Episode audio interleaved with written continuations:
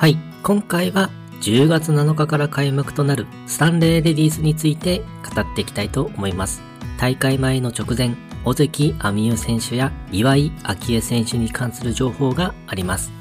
まずは尾関亜美優選手について、9月の東海クラシックに初優勝をした尾関亜美優選手。優勝後の2試合も予選を通過してまずまずの成績を収めていますね。今大会については天候が雨かもしれないが悪条件でも優勝争いできたらまた自信につながると思うので優勝争いができるように頑張りたいです。と意気込みを語っていました。高校の先輩でもある渋野日向子選手が前年に優勝しているということもあり、優勝への意欲は高そうです。尾関亜美代選手はパットが上手い選手となるので、グリーン上でのプレーが楽しみです。今大会で2勝目となるかどうか注目ですね。そして、イボミ選手と稲見萌寧選手との組み合わせということで、学べる部分が多そうな感じですね。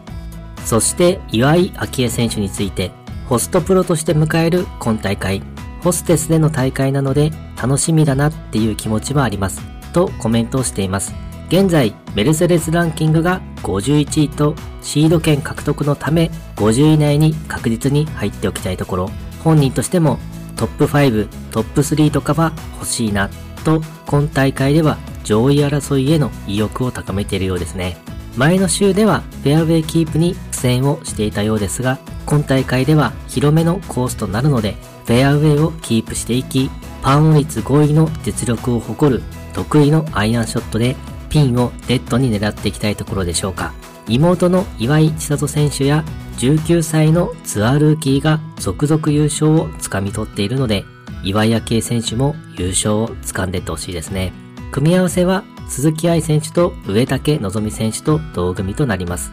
そして、勝南選手について、前の週の日本女子オープンで史上3人目の連覇を成し遂げた勝南選手。優勝後は休養とトレーニングや体のケアをしながら開幕2日前に会場入りしたようです。プロアマ戦でコースチェックをしつつ、前の週の厳しいセッティングに比べれば、ラフは短いので多少入れても大丈夫というチェックなどをしていたようです。ドライビングディスタンス6位を誇る勝南選手なので、できるだけ飛距離を稼いでいく戦略となるでしょうか。そして吉田優里選手、菅沼奈々選手との組み合わせとなり、注目組でのプレーとなりそうです。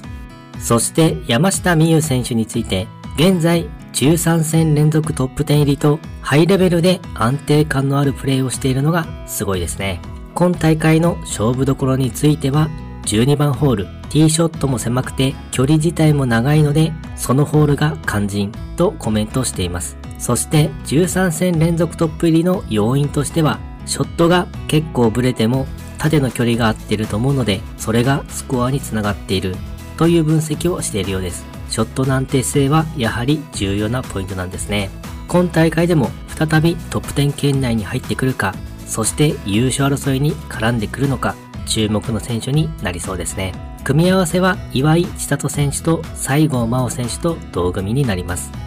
そして佐藤美優選手について、前年のスタンレーレディースではアマチュアで出場してプレーオフまで進出をしています。プレーオフ2ホール目ではピン直撃の完璧なショットを見せるなどの活躍を見せたものの、残念ながらプレーオフに敗れる結果となってしまいました。今季序盤ではスランプに陥ったりもしていたのですが、宮里愛さんの言葉が参考になり、気持ちのモヤモヤが解消され、スランプを抜け出していってます。今大会ではプロとしての出場となります。本人としてはワクワクしてきましたとコメントをしていますね。今季 QT ランキング11位で出場資格を得て、レギュラーツアーを主戦場として戦い、同世代の選手としては一歩リードをしていたのですが、同期である川崎春花選手が日本女子プロで初優勝。同じく同期である尾関亜美優選手が東海クラシックで初優勝の結果を出しているので、大きな刺激にもなっているはずです。